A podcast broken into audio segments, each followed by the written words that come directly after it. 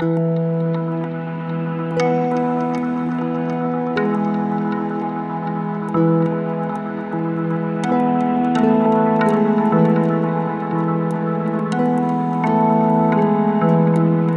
there, this is Mike, and you're listening to Feeling Twisty. I'm really glad you're here. Last week, I was thinking about a particular quote that I wanted to use, but I couldn't remember where I'd heard it. I couldn't do a word search in the PDF files of the transcribed lectures because I'd only heard it in one of the lectures in Neville's own voice. So the only thing I could do was trust imagination. I decided last week that I would find the right lecture at the beginning of this week. I wasn't searching for it today. I hadn't forgotten about wanting it. I just trusted that I had the quote, that I would find the lecture with no problem. So I was uh, started playing a lecture today that was next on my list.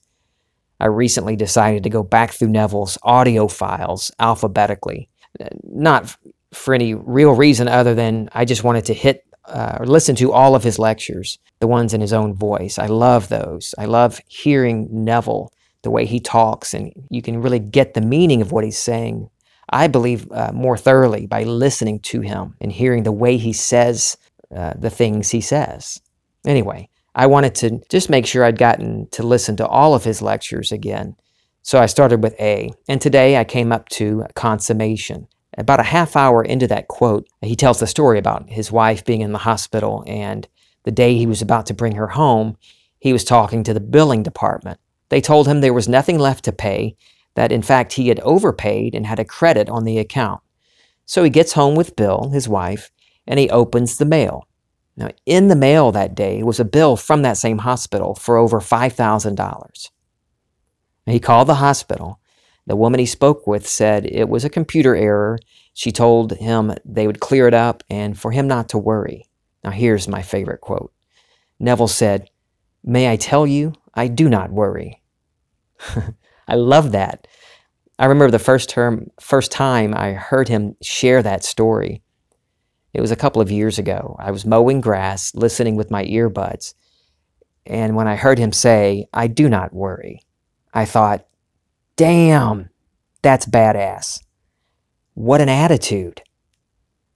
I knew right then I wanted that state of mind. I wanted to be like Neville. That's the first time I really started thinking of Neville as a state. Because he is, just as Mike is a state, a state of consciousness, and just as you are. All of us are God, dreaming these states of consciousness. But I wanted then to be like that. I wanted to be able to say with confidence, I do not worry. Now, I'd love to tell you that that Neville state became my dwelling place overnight. It didn't. Throughout Neville's lectures, he says that worrying discloses the lack of faith in the sovereignty of God. If you worry, you don't believe in your imagination, for worry is your confession of your lack of faith in God. In the lecture, Our Real Beliefs Are What We Live By, Neville says, If I worry, I'm imagining, am I not? Am I not fulfilling the statement of Job? And my fears have come upon me. So if I worry about a problem, he can't find a job, things are going from bad to worse, I can't pay my bills, and I'm worried. Do I really believe that imagining creates reality? If I do, I couldn't worry, for worry is to only conjure what I fear in this world. I'm going to reread that one. I couldn't worry, for worry is to only conjure what I fear in this world. For worry is an imaginal act. I couldn't possibly be concerned about anything if I really believe that imagining creates reality. Whatever you ask in prayer, believe you received it and you will. If you actually believe that, really believe it, not just give it lip service, you could not then worry. You couldn't. For worry is simply a confession of your lack of faith in the claim that imagining creates reality. In The Art of Imagining, Neville says, You are creating everything in your world, and no one else is doing it. They are only instruments through which you are expressing this enormous power. I would get so frustrated with myself because I felt I couldn't shake that habit of worry. I knew what Neville taught and even brought about some lovely things in my life. I had some great wins, some wonderful success stories, but that damned habit of worry was a tough one. Or so I imagined. As long as I continued to imagine that worry was hard to uh, get out of my life, that's what I continued to experience. In consummation, Neville does a wonderful job explaining how to get to that point of not worrying or worrying less and less. For me, it came down to really, I mean, really knowing who I am. And knowing that the I am spoken of in the Bible is my I am, my awareness of being, my imagination. If you've been reading Neville or listening to his lectures, you know that he uses imagination, awareness, and God interchangeably. In the lecture Consummation, he uses Bible verses to explain what he means when he says imagining creates reality. I always feel like a preacher, like I'm in church when I refer to the Bible. Turn in your Bibles to Deuteronomy chapter 6, verses 4 and 5. Hallelujah. So, anyway, he starts with Deuteronomy 6. Hear, O Israel, the Lord our God the Lord is one. Now, if you have a concordance, you can look it up and see that Israel means He will rule as God. So, this is my translation of that verse. Listen, you who will rule as God. I am. Our I am is one I am. Listen, you. Yeah, you listening to me right now. I am. Our I am is one I am. There is no devil out there lurking in the shadows, scheming to destroy you. There's no Illuminati. Oh, yeah, I can't believe he said the word on his podcast. there is no deep state or elite force out there that has any power over you. There is nothing outside of I am. Going back to the lecture, Neville talks about how Jesus was asked which commandment was greatest? And he uses Deuteronomy 6 and Leviticus 19 to answer. In Mark chapter 12, Jesus says, The most important commandment is Israel, listen. The Lord our God is one. You are to love the Lord your God with every passion of your heart, with all the energy of your being, with every thought that is within you, and with all of your strength. And the second is this. Now he's quoting Leviticus 19. You must love your neighbor in the same way you love yourself. You will never find a greater commandment than these. My translation of those verses. The most important one is this You, who will rule as God, listen.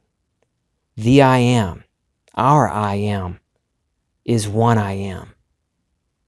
Love your I am with all of your being. Love others the same way you love yourself. Love others regardless of the color of their skin, the language they speak, the clothes they wear, their background, their politics. Love them all unconditionally because they are you.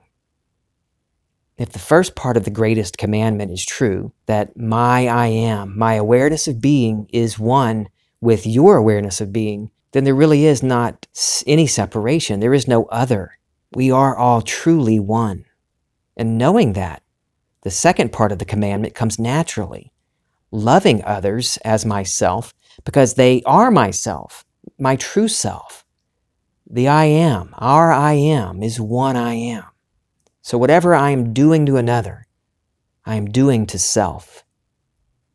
Neville says the whole vast world is the individual pushed out to bear witness to the activity taking place within him. So, knowing that seeming others and the world around me is only reflecting what I am imagining, then how can I worry what another can do to me?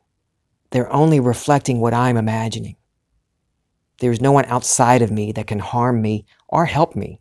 Neville goes on to say, Forgive all seeming others. Understanding the unity of being, I want to forgive every aspect of my own being for in my own being I caused it. I could not become aware of it were it not within me that it happened. It happened within me. Now I witness it, and it bears witness to what I did within myself. The whole vast world is myself pushed out. Yeah, Mike, what about my finances, my diagnosis, and my relationship?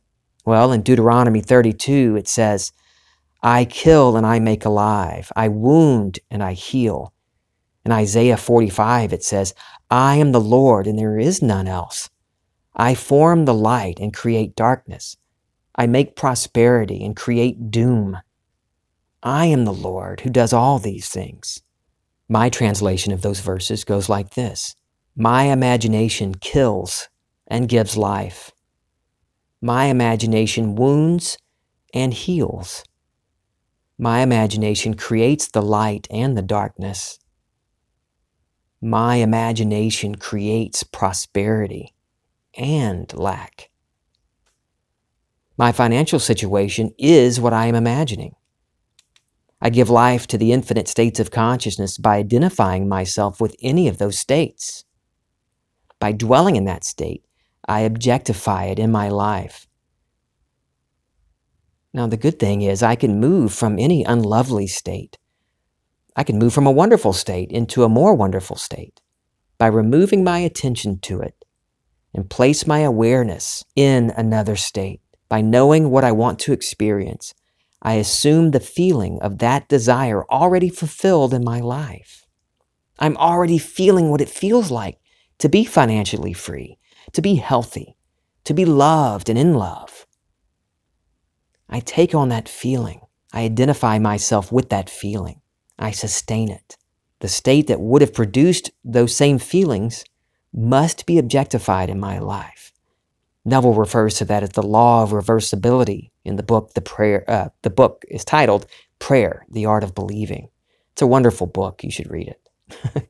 I would be lying to you if I said I never worry. Of course I do, but I know that the worry is caused by the state I'm in. I know I and only I moved into that state. I can blame no one else. And I know how to move from that state. Neville says, The day will come when you will accept these two commandments that there is only one causation in the world. He didn't cause it, she didn't cause it, they didn't cause it. I am causing it. That is the only cause in the world. Are you big enough to accept that responsibility? That no one in the world has caused anything that ever hurt you or praised you. You're doing it all within yourself, and they bear witness to what you are doing and have done. For me, knowing that I am the only cause, how can I really worry?